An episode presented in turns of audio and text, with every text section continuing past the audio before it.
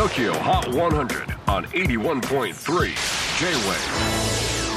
クリス・ペプラーです。J-WAVE ポッドキャスティング TOKYO HOT 100、えー、ここでは今週チャートにしている曲の中からおすすめの一曲をチェックしていきます。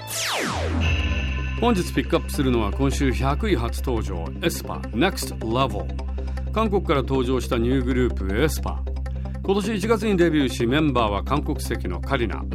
ウィンター日本籍のジゼル。中国籍のニンニンの4人。4人組ですが8人組なんです。え？どういうこと？はい説明いたしましょう。グループ名 aespa とは Avatar × Experience を表現した。 æ。そして両面という意味の英語 aspect を組み合わせた造語なんです。グループのコンセプトは自分のもう一つの自我であるアバターと出会い新しい世界を体験するということでアバターもメンバーなんです。アイカリナアイウィンターアイジゼルアイニンニン。アバターにも名前がついています。まだリアルライブはやっていませんがパフォーマンスステージではアバターも登場。今後は現実世界と仮想世界の両方での活躍を目論んでいる。とのこと。